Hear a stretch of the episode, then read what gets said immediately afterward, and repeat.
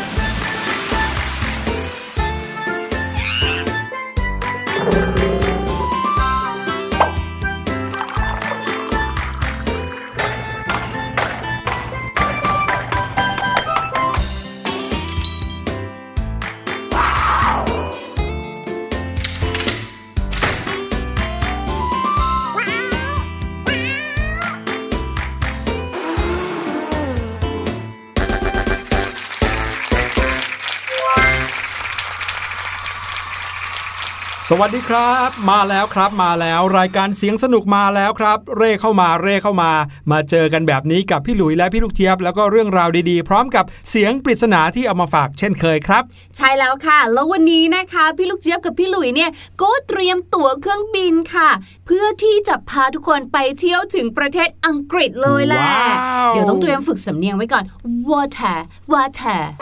อย่างเงี้ย พี่หลุยชอบการเดินทางมากครับพี่ลูกเจี๊ยบ โดยเฉพาะอย่างยิ่งเดินทางไปเที่ยวต่างประเทศเนี่ยจะมีอะไรให้เราได้เรียนรู้มากมายเลยนะครับ ได้เห็นทั้งวัฒนธรรมที่แตกต่าง เห็นบ้านเมืองที่แตกต่างจากบ้านเรานะครับรวมไปถึงบางทีเนี่ยยังเห็นสิ่งมหัศจรรย์ที่เราไม่เห็นในประเทศไทยด้วยนะถูกต้องสิ่งมหัศจรรย์ของโลกหลายแห่งนะครับ ก็ถูกตั้งไว้ในประเทศต่างๆ หลากหลายทวีปเลย วันนี้ที่ที่จะพาไปเที่ยวถือเป็นหนึ่งในเจ็ดสิ่งมหัศจรรย์ของโลกด้วยครับ แต่ก่อนที่เราจะไปเที่ยวกันที่ประเทศอังกฤษนะคะ แน่นอนเราก็จะต้องมีการวอร์มอัพค่ะ เตรียมร่างกาย เตรียมสัมผัสของเราทุกส่วนให้พร้อมซะก่อน ด้วยกิจกรรมของเราเกมของเรานั่นก็คือ เสียงปริศนานั่นเองค่ะ เสียงปริศนาในวันนี้น้องๆ จะได้พบกับเสียงของสัตว์ชนิดหนึ่ง เราไปฟังกันเลยครับ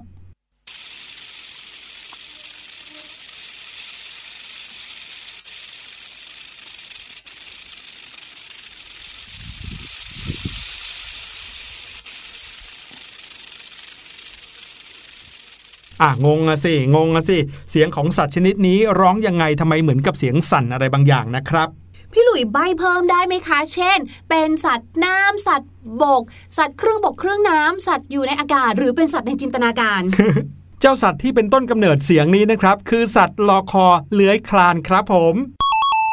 นี่ถือว่าเกือบจะเฉลยอยู่แล้วนะครับน้องๆ ลองเดากันดูก็แล้วกันนะครับ ว่านี่เป็นเสียงของอะไร ในระหว่างนี้พี่หลุยส์กับพี่ลูกเจี๊ยบเนี่ยจะได้เตรียมตัวเตรียมตั๋วพาน้องๆไปเที่ยวประเทศอังกฤษอย่างที่สัญญาเอาไว้ยังไงล่ะครับ จะเป็นที่ไหนตามเราไปเลยครับ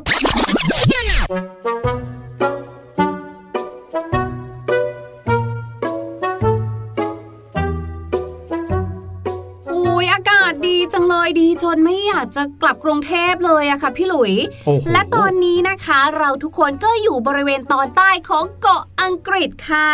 ทุ่งที่เรายืนอยู่ตรงนี้ไม่ใช่ทุ่งลาเวนเดอร์ใช่ไหมคะพี่หลุย ไม่ใช่ครับ ที่นี่นะครับ ถ้าเป็นชื่อภาษาอังกฤษเลยเราจะอ่านว่า Salisbury นะครับ ที่ราบ Salisbury แห่งนี้เป็นที่ตั้งของ 1 ใน 7 สิ่งมหัศจรรย์ของโลกยุคกลางครับ แล้วก็อย่างที่พี่ลูกเจี๊ยบบอกว่า ด้วยความที่เป็นทุ่งกว้าง ก็เลยทำให้ที่เนี่ยลมแรงมากเลย สถานที่แห่งนี้คือที่ตั้งของ Stonehenge นั่นเองครับ กำลังจะชวนไปถ่ายรูปกับเจ้าหินกองพวกนั้นเลยค่ะพี่หลุย ว่าแต่เมื่อกี้พี่หลุยบอกว่านี่คือสิ่งมหัศจรรย์ของโลกเหรอคะ ใช่ครับ ดูแนวแล้วเนี่ยเหมือนเอาหินมาเรียงกันเล่นโดมิโนเลยนะ ถูกหรืต้องว่าถูกสร้างโดยยักษ์สมัยก่อนหรือเปล่าคะแล้วเขาเล่นโดมิโนกันอย่างเงี้ย หินที่เราเห็นอยู่ตรงหน้าตอนนี้ หรือที่น้องๆได้ยินอยู่ตอนนี้เนี่ยนะครับ เป็นหินก้อนใหญ่โตมโหฬารมากกะกะแล้วนะครับ ด้วยสายตารวมไปถึงที่เขาเคยพูดกันมาก่อนพอจะบอกได้ว่าหินแต่ละก้อนนั้นมีน้ำหนักมากกว่า 30 ตัน หรือว่า 30,000 กิโลกรัมเลยทีเดียวนะครับ ว่าไปแล้วแถมนะคะที่เขาวางเรียงกันอยู่เนี่ยนะ แปลกมากเลยอะ่ะ เพราะว่าเขาเรียงเนี่ยนะคะ เป็นลักษณะเหมือนเป็นวงกลมอะ่ะ นับดูนี่ก็ซ้อนกัน 3 วงเลยนะ ใช่ครับเรียงกันเป็นแนวตั้ง ที่ยิ่งไปกว่านั้นก็คือ ยังมีหินก้อนใหญ่พอๆกันเนี่ยนะครับ ที่วางอยู่บนหินก้อนที่ตั้งอยู่อีกทีนึง เหมือนกับเป็นซุ้มประตูอะฮะเออหรือว่าเขาเอาไว้หลบฝนคะ เป็นไปได้เหมือนกันครับพี่ลูกเจี๊ยบ แต่ว่าความน่าทึ่งก็คือ ในเมื่อหินก้อนใหญ่ขนาดนี้เนี่ย แม้แต่ไปยืนใกล้ๆเนี่ยนะครับ หินยังสูงกว่าเราตั้งหลายเท่าเนี่ยแล้วหินก้อนขนาดเท่า ๆกันนั้นเนี่ยขึ้นไปวางนอนอยู่บนหินก้อนอื่นได้ยังไงกัน นั่นนะสิ เพราะว่าในยุคสมัยก่อนเนี่ยนะคะ ถ้านับนิ้วเนี่ยโอ้โห ประมาณ 1,700 ปีกว่าๆมาแล้วเนี่ย ยุคนั้นเนี่ยยังไม่มีเทคโนโลยีหรือเครื่องทุ่นแรงอะไรเลยนะพี่หลุย ใช่แล้วครับ สถานที่แห่งนี้ก็เลยทำให้ผู้คนพิศวงงงงวยกันมานานกว่าหลายร้อยปีเลยนะครับ ตั้งแต่เริ่มค้นพบ แต่ว่านะครับเจ้าหินทั้งหลายเหล่านี้เนี่ยนะครับเคยมีนักโบราณคดี ที่เขามาหาอายุของก้อนหินเหล่านี้ จากวิธีการใช้คาร์บอนกัมมันตรังสีนะครับ บอกเอาไว้ว่าหินเหล่านี้นะครับ ถูกวางตั้งขึ้นมาเมื่อประมาณถึง 2,400 ถึง 2,200 ปี ก่อนคริสตกาลซะอีก ถ้าพูดถึงเวลาที่นับมาถึงวันนี้แล้วเนี่ย ก็อยู่ที่ประมาณ 4,500 ปีมาแล้วครับ โอ้โห แต่ในขณะเดียวกันก็ยังมีทฤษฎีที่บอกว่ากลุ่มหินที่ถูกวางตั้งมาเนี่ยนะครับ ตั้งมาตั้งแต่ก่อนหน้านั้นถึง 3,000 ปีก่อนคริสตกาลเลยด้วยซ้ำ นักโบราณคดีนะคะ เขาอะบอกว่าการก่อสร้าง Stonehenge เนี่ยใช้เวลาสร้างต่อเนื่องกันมาเนี่ย3ถึง4ระยะในช่วงเวลาประมาณ 1,500 ปีค่ะครับเขารู้ได้ยังไง เขาคำนวณจากการที่หินแต่ละก้อนเนี่ยมีชั้นอายุที่ไม่เท่ากัน นั่นหมายถึงว่าหินพวกนี้เนี่ยมาจากต่างยุคต่างสมัยกันค่ะ เรียกว่าตั้งแต่ยุคหินตอนปลายจนถึงยุคสำริดตอนต้นเลยนะ ทีเนี้ยก็งงไงว่า อ้าว บริเวณที่ราบที่บอกมาเนี่ย ไม่มีก้อนหินขนาดใหญ่ขนาดเนี้ยอยู่เลยเอาวเราไปเอามาจากไหนอะอืมจริง อันเนี้ยเป็นสิ่งที่ทำให้ผู้คนทึ่งมาถึงทุกวันนี้เลย ในเมื่อรอบๆ ที่ราบลุ่มซอลสเบอรี่เนี่ยนะครับ ไม่มีหินลักษณะนี้อยู่เลยนอกจากกลุ่มตรงนี้แล้ว 112 ก้อนตรงนี้แล้ว ไม่เห็นหินอะไรที่มีลักษณะเหมือนกันแบบนี้เลย อืมนั่นก็เลยทำให้เขาเนี่ยคิดว่า มันจะต้องถูกย้ายมาจากที่อื่นแน่นอน ว่าแต่ย้ายมาโดยใครล่ะ เขาว่ากันว่านะครับ สิ่งที่น่าจะเป็นไปได้มากที่สุดก็คือหินเหล่านี้มาจากทุ่งที่ชื่อว่า ทุ่งมาโบโรครับ ที่อยู่ไกลออกไปประมาณ 40 กิโลเมตรเลย แล้วนอกจากนั้นก็ยังมีหินสีน้ำเงินหนัก 4 ตัน ซึ่งก็พบได้บริเวณภูเขาพรีเชลีทางตะวันตกเฉียงใต้ของแคว้นเวลส์ ซึ่งก็สันนิษฐานกันครับว่าใช้แพลำเลียงล่องมาตามชายฝั่งเวลส์แล้วก็แม่น้ำเอวอน แล้วก็ชักลากต่อมาทางบกอีกทีนึง เนี่ยทำให้พี่หลุยนึกภาพของการสร้างพีระมิดเลยนะพี่ลูกเจี๊ยบ ค่ะ ถ้าเกิดว่าเราเห็นภาพหรือว่านึกภาพการสร้างพีระมิดเนี่ยเราก็จะนึกถึงการเอาหินหนักหลายๆ ตัน เลื่อนมาบนพื้นดินนะครับด้วยการใช้ไม้ท่อนกลมๆแล้วก็ทำให้เขาเลื่อนมาเรื่อยๆ แต่การเลื่อนเนี่ยถ้าเป็นพีระมิดนะครับเรายังนึกภาพออกว่าเขาเลื่อนไหลไปเรื่อยๆ จนกระทั่งก่อเป็นรูปสามเหลี่ยมขึ้นมาได้ แต่ Stonehenge เนี่ย หินก้อนใหญ่ ๆ ถูกเอาไปวางบนหินสองก้อนที่เป็นเสา ซึ่งยากกว่าหลายเท่าเลย ไม่รู้ทำได้ยังไง นั่นนะสิ แล้วเมื่อกี้นี้นะ พี่ลูกเจี๊ยบเนี่ยไปคุยกับคุณไกด์มาค่ะ คุณไกด์เนี่ยเขาบอกว่าเนี่ยอย่างที่เราเห็นเนี่ยนะคะ ตรงนี้เนี่ยจะมีวงทั้งหมด 3 วงใช่ไหมครับเขาบอกว่าการก่อสร้างในสมัยก่อนเนี่ยนะอาจจะเริ่มจากการขุดร่องวงกลมขนาดใหญ่ 56 หลุมเรียงเป็นวงกลมภายในวงดินก่อน ซึ่งหลุมเหล่านี้เนี่ยนะคะ ก็มีชื่อเรียกด้วยนะ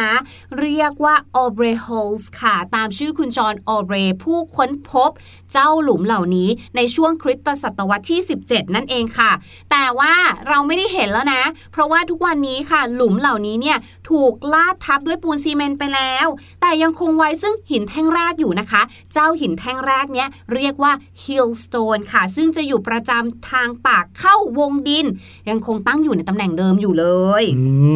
มนี่ยังไม่รวมถึงเรื่องที่จะต้อง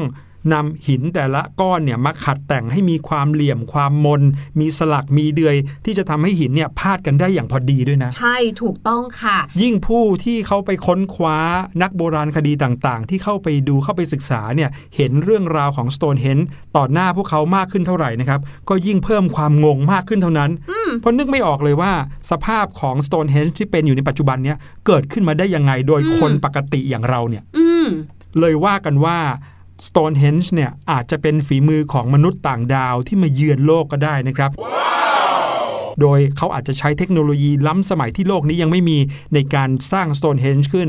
บางคนเขาก็บอกว่านี่อาจจะเป็นผลงานศิลปะของยักษ์ในยุคก่อนครับนี่ไงอย่างที่พี่ลูกเจี๊ยบบอกไงไม่เชิงผลงานศิลปะหรอก แต่ว่ายักษ์เนี่ยอาจจะเบื่ออมก็เลยเล่นโดมิโนกันอืมเอาหินมาเรียงกันวางเรียงเหมือนโดมิโนเป็นวงเลยถูกต้องแต่ว่าถูกคุณแม่เรียกกินข้าวก่อน ก็เลยยังไม่ทันได้ดีดหินลงไปให้มันเป็นวงๆต้องวิ่งไปกินข้าวก่อนแบบเนี้ย นักโบราณคดีเนี่ยเขาก็มีการประเมินหรือว่าวิเคราะห์ถึงวัตถุประสงค์ในการสร้าง Stonehenge จริง ๆ ขึ้นมานะครับ ถึงแม้ว่าจะยังไม่มีใครที่รู้วัตถุประสงค์ในการสร้างจริง ๆ นะครับ ข้อสันนิษฐานมากมายเอามาเล่าให้ฟังได้ในวันนี้ครับ บางคนนะครับ โดยเฉพาะอย่างยิ่งช่วงคริสตศตวรรษที่ 18 และ 19 นะครับ เมื่อประมาณ 200 ปีก่อน เขาเชื่อว่า Stonehenge เนี่ยเป็นวิหาร ซึ่งพวกลัทธิลัทธิหนึ่งใช้ในการประกอบพิธีบูชาพระอาทิตย์ แล้วก็บูชายันมนุษย์ครับ แต่ว่า แนวความคิดเนี้ยดูแล้วไม่น่าจะเป็นไปได้ เพราะว่า Stonehenge นั้นสร้างเสร็จอย่างน้อยก็พันปีก่อนลัทธิดังกล่าวจะเฟื่องฟูขึ้นมาซะอีก และข้อสันนิษฐานที่ 2 นะคะ ที่พูดถึงวัตถุประสงค์ของการสร้าง Stonehenge เนี่ยนะคะเขาบอกว่าอาจจะถูกสร้างขึ้นมา เพื่อเอาไว้ดูดาว ศึกษาเรื่องราวของดวงดาวปรากฏการณ์ต่างๆ ที่เกิดขึ้นบนท้องฟ้าอืมเช่น สุริยุปราคาจันทรุปราคาแบบเนี้ยค่ะ ซึ่งสิ่งเหล่านี้เนี่ยสำหรับคนสมัยก่อนเนี่ยเหมือนเป็นเครื่องคำนวณยุคก่อนประวัติศาสตร์ ที่ใช้เป็นปฏิทินดาราศาสตร์ และก็โหราศาสตร์นั่นเอง เพราะเขาบอกว่า แนวของหินกลุ่มก้อนต่างๆเนี่ยนะคะ ดูแล้วเนี่ยมีความสัมพันธ์กับแนวการเคลื่อนของดวงอาทิตย์ ดวงจันทร์แล้วก็ดาวเคราะห์ๆทั้งนั้นเลย คือถ้าเป็นอะไรที่เป็นวงกลมเนี่ยเราก็มักจะวิเคราะห์ไปในทางนั้นเนาะอืมเป็นวงโคจรของอะไรสักอย่างหนึ่งแน่นอนคนก็ต้องคิดถึงดวงดาวเป็นหลักนะครับ ซึ่งอันนี้น่าสนใจมากๆเลยเหมือนกันครับ อีกแนวคิดหนึ่งเขาบอกว่า Stonehenge นั้นอาจจะใช้เป็นสถานที่รักษา ซึ่งเรื่องนี้นะครับ ผู้เชี่ยวชาญด้านเสียงและดนตรีจากมหาวิทยาลัยฮัดเดอร์สฟิลด์เขาบอกว่าหินแท่งมหึมาที่ตั้งตระหง่านเป็นวงกลม เหนือเนินดินนั้นเนี่ยสามารถสะท้อนเสียงกันได้อย่างไม่มีที่ติเลย นักวิจัยทางด้านดนตรีเขาบอกว่า ดนตรีที่เล่นกันในบริเวณ Stonehenge เนี่ยคงจะเป็นเพลงที่มีจังหวะธรรมดาซ้ำๆ แล้วก็ให้สะท้อนกล้องอยู่ในบริเวณนั้น กระเด้งไปมานะครับตรงกันกับเทคโนโลยีกลศาสตร์นาโนเลย ซึ่งว่ากันว่าเป็นเทคโนโลยีที่ล้ำสมัยสุดๆนะครับ และเทคโนโลยีกลศาสตร์นาโนเนี่ยว่ากันว่าเป็นเทคโนโลยีที่ช่วยปรับปรุงงานวิจัยด้านการแพทย์ ด้านการผ่าตัด หรือด้านเชื้อเพลิงนะครับก็เลยทำให้เขาคิดว่าคนสมัยก่อนเนี่ยอาจจะรู้เรื่องที่คนสมัยนี้ค้นพบมาตั้งนานแล้วก็ได้ และข้อสันนิษฐานสุดท้ายนะคะ ถึงวัตถุประสงค์หรือประโยชน์ของเจ้า Stonehenge เนี่ย มีไว้ทำไม เขาบอกว่าน่าจะเอาไว้ใช้เป็นสถานที่ประกอบพิธีศพค่ะ แล้วก็เป็นที่ระลึกแห่งความตายของบรรดากลุ่มชนชั้นสูง ในยุคก่อนประวัติศาสตร์นั่นเอง เนื่องจากนักโบราณคดีนะคะ ได้ขุดพบโครงกระดูกของมนุษย์โบราณ ฝังอยู่ในบริเวณนี้ค่ะ ตั้งแต่ประมาณเมื่อ 3,000 ปีก่อนคริสตศักราชแล้ว เป็นช่วงเวลาเดียวกันกับที่ Stonehenge เนี่ยเริ่มถูกสร้างขึ้นพอดีเลย ก็เลยสันนิษฐานไปค่ะว่าเนี่ยแหละ น่าจะถูกใช้เป็นสถานที่ประกอบพิธีศพสำหรับคนร่ำคนรวยหรือว่าคนชั้นสูงในสมัยยุคหิน ยาวนานต่อเนื่องกันมาไม่ต่ำกว่า 500 ปีแล้ว แต่ว่ามันก็มีผลการพิสูจน์โครงกระดูกออกมานะคะ ว่าเจ้าโครงกระดูกที่ถูกขุดมาจากบริเวณ Stonehenge เนี่ย อาจจะถูกบ่งชี้ว่าจริง ๆ แล้วเนี่ยโซนเฮนช์เนี่ยถูกใช้เป็นสุสานธรรมดาทั่วไปก็ได้นะ แต่ถึงแม้ว่าจะมีการขุดค้นพบโครงกระดูกบริเวณนี้เยอะแยะมากมาย จนทำให้เราเข้าใจว่า เอ๊ะ หรือที่ตรงเนี้ยถูกใช้เป็นสุสานเนี่ย ก็ไม่ได้หมายความว่าอันนี้อาจจะเป็นวัตถุประสงค์ ที่มนุษย์ในยุคแรกหรือว่ายุคนั้นเนี่ยเขาสร้าง Stonehenge ขึ้นมาก็ได้นะครับอย่างผมที่บอกแหละว่าในสมัยนั้นมนุษย์ยุคนั้นเนี่ยก็ได้สูญหายกันไปหมดแล้วอะ่ะจะไปถามอะไรใครก็ไม่ได้ ใช่ครับก็เลยต้องใช้วิธีมากมายในการศึกษานะครับถ้าเกิดว่าน้องๆ อยากรู้เรื่องราวของประวัติศาสตร์หรือว่าวิเคราะห์การเกิดขึ้นในสมัยหลายพันหลายหมื่นปีที่แล้วเนี่ยต้องเรียนสาขาที่เกี่ยวข้องกับด้านโบราณคดีเป็นหลักนะครับ นอกจากจะต้องเรียนรู้ด้านประวัติศาสตร์ จากทั่วโลกแล้ว ก็ยังจะต้องรู้เกี่ยวกับวิทยาศาสตร์ที่จะช่วยค้นคว้าด้วย อย่างที่พี่หลุยได้บอกไปตอนต้นนะครับ การที่เขาจะหาอายุของก้อนหินได้เนี่ยเขาก็จะต้องใช้วิธีทางวิทยาศาสตร์ที่เรียกว่าคาร์บอนกัมมันตรังสีอะไรแบบนี้นะครับ แต่ถ้าถามว่าพี่หลุยเชื่ออันไหนมากกว่ากัน ระหว่างแนวคิดเกี่ยวกับการสร้าง Stonehenge เนี่ยพี่หลุยเชื่ออะไรที่เกี่ยวข้องกับดวงดาวมากกว่าครับพี่ลูกเจี๊ยบ เพราะรู้สึกว่าคนเราในยุคสมัยโบราณเนี่ยเขาน่าจะต้องค้นหาความจริงเกี่ยวกับ ปรากฏการณ์ทางธรรมชาติ เพียงแต่สิ่งที่น่างงก็คือ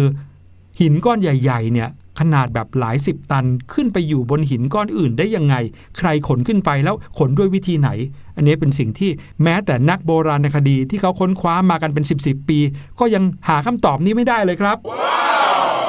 อุ๊ยตอนนี้นักท่องเที่ยวเริ่มทยอยกันมาเยอะแยะแล้วอะพี่หลุย เดี๋ยวอย่างนี้ดีกว่า เราทั้งสองคนนะคะ ขอตัวไปเดินรอบๆดูซะหน่อยค่ะว่า อะไรต่อมีอะไรเนี่ยเป็นอย่างไรบ้างและที่สำคัญนะคะ พี่ลูกเจี๊ยบก็ต้องถ่ายรูปไว้ก่อนเลยว่าครั้งหนึ่งในชีวิตเนี่ย เคยมาเที่ยว Stonehenge กับเขาแล้ว ระหว่างนี้นะคะ เดี๋ยวให้น้องๆไปพักฟังเพลงกันค่ะ กับเพลงที่ชื่อว่า ดอกไม้หายไปไหน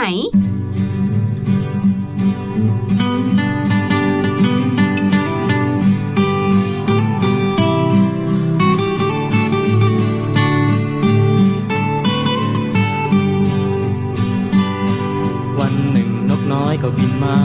ถามว่าดอกไม้หายไปไหน ทุ่งหญ้าบอกว่ามีคนเด็ดไป ไปเหลือแม่ใบให้ชมเชย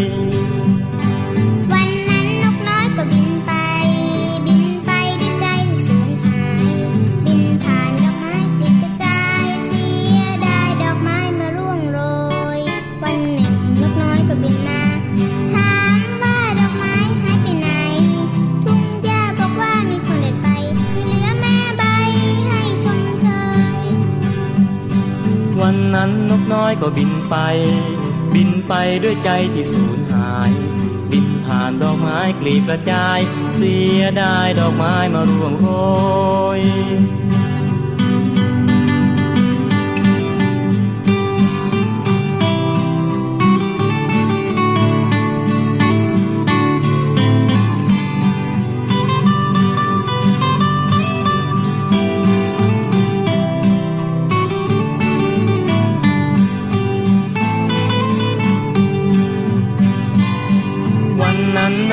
ก็บินไป บินไปด้วยใจที่สูญหาย บินผ่านดอกไม้กลีบกระจาย เสียดายดอกไม้มาร่วงโรย วันหนึ่งนกน้อยก็บินมา ถามว่าดอกไม้หายไปไหน ทุ่งหญ้าบอกว่ามีคนเด็ดไป ไม่เหลือแม่ใบให้ชมเชย วันนั้นนกน้อยก็บินไป บินไปด้วยใจที่สูญ ดอกไม้กลีบกระจาย เสียดายดอกไม้มาร่วงโรย Where are the flowers ดอกไม้หายไปไหนหมดนะคะ มาดูเรื่องราวเกี่ยวกับดอกไม้ดีกว่าค่ะ ก่อนอื่นเลยเนี่ยนะคะ อยากจะเป็นคำศัพท์เล็กๆ น้อยๆค่ะ ที่เกี่ยวข้องกับดอกไม้ เช่น กลีบดอก กลีบดอกนะคะ หรือว่ากลีบดอกไม้เนี่ยในภาษาอังกฤษเขาเรียกว่าอะไร ในภาษาอังกฤษเขาเรียกว่า petal นะคะ P E T A L นะคะ ถ้าเกิดว่าเราเนี่ยอยากจะขยายค่ะ เช่น กลีบของดอกกุหลาบนะคะ เราก็จะเอาชื่อดอกไม้หรือพันดอกไม้เนี่ยนำหน้าก่อนก็คือ rose petal นั่นเองค่ะหรือถ้าเกิดว่าเป็นกลีบของดอกทานตะวันก็จะเป็น sunflower petal คราวนี้เรามาดูดีกว่าว่า เอ๊ะแล้วถ้าเราเนี่ยนะคะ อยากจะบอกว่า ดอกไม้เนี่ยมันตูมมันบานในภาษาอังกฤษนะคะ เขาใช้คำว่าอะไรบ้าง ถ้าเรานะคะอยากจะบอกว่าเนี่ยดอกไม้อันนี้ยังตูมอยู่เลย ถ้าดอกไม้ตูมก็คือ มันก็จะกลมๆหน่อยพูดง่ายๆคือยังไม่บานนั่นแหละค่ะ ดอกไม้ตูมเขาก็เลยเรียกว่า bud นั่นเองค่ะ b u d เหมือนกับ cotton bud อยากให้น้อง ๆ ทุกคนนะคะ ลองนึกภาพของคัตเติลบัตดูก็คือเจ้าไม้แยงหูเนี่ยนะคะ ตรงปลายของเขาเนี่ยก็จะเป็นเหมือนดอกไม้ตูมก็คือจะเป็นวงรีรีกลมๆมนๆนะคะ เราเรียกสิ่งสิ่งนี้ที่มันเป็นตุ่มแบบนี้ค่ะ เรียกว่าบัตนั่นเองค่ะทำให้เราใช้คำว่าบัต B U D บัตกับดอกไม้ตูมด้วย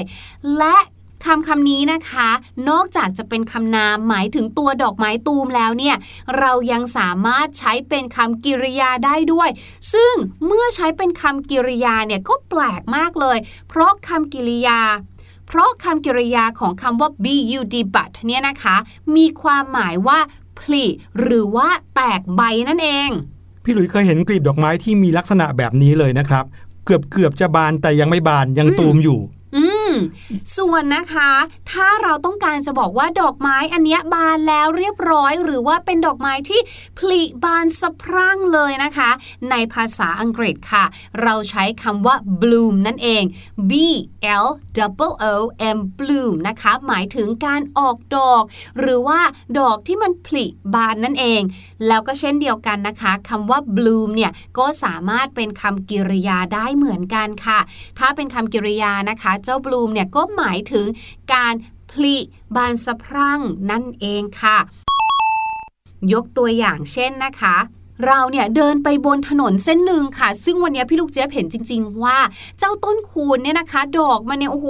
ออกดอกบานสะพรั่งทำให้ถนนสายเนี้ยเนี่ยนะคะ เป็นสีเหลืองอร่ามเลย พี่ลูกเจี๊ยบก็จะบอกว่า the street is in bloom the street is in bloom ก็คือโอ้โหดูสิถนนเส้นนี้เนี่ยนะ เจ้าต้นไม้พันนี้หรือว่าเจ้าต้นไม้เหล่านี้เนี่ยกำลังเริ่มผลิดอกออกใบแล้วว่าทำให้เหลืองไปทั้งเส้นเลย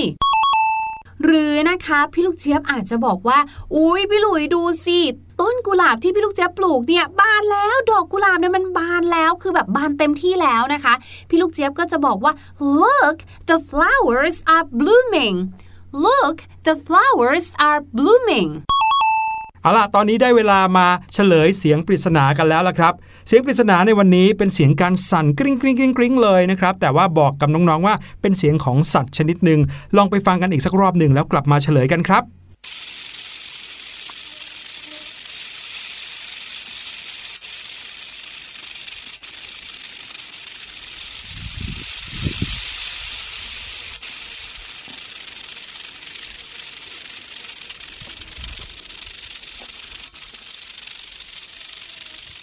กเจี๊ยบเดาว่า เป็นจระเข้ห้อยกระดิ่งทำไมถึงได้จินตนาการล้ำเลิศขนาดนี้ครับพี่ลูกเจี๊ยไอบน์สไตน์บอกว่าจินตนาการสำคัญกว่าความรู้นะคะ เสียงที่น้องๆได้ยิน แล้วก็เสียงที่พี่ลูกเจี๊ยบลองเดาดูเมื่อกี้นี้นะครับ จริง ๆ แล้วคือเสียงของงูหางกระดิ่งครับ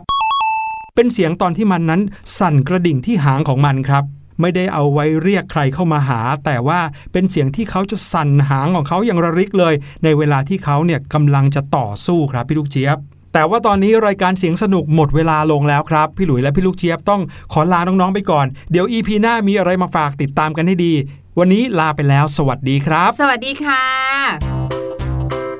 สบัดจินตนาการ สนุกกับเสียง เสริมสร้างความรู้ในรายการ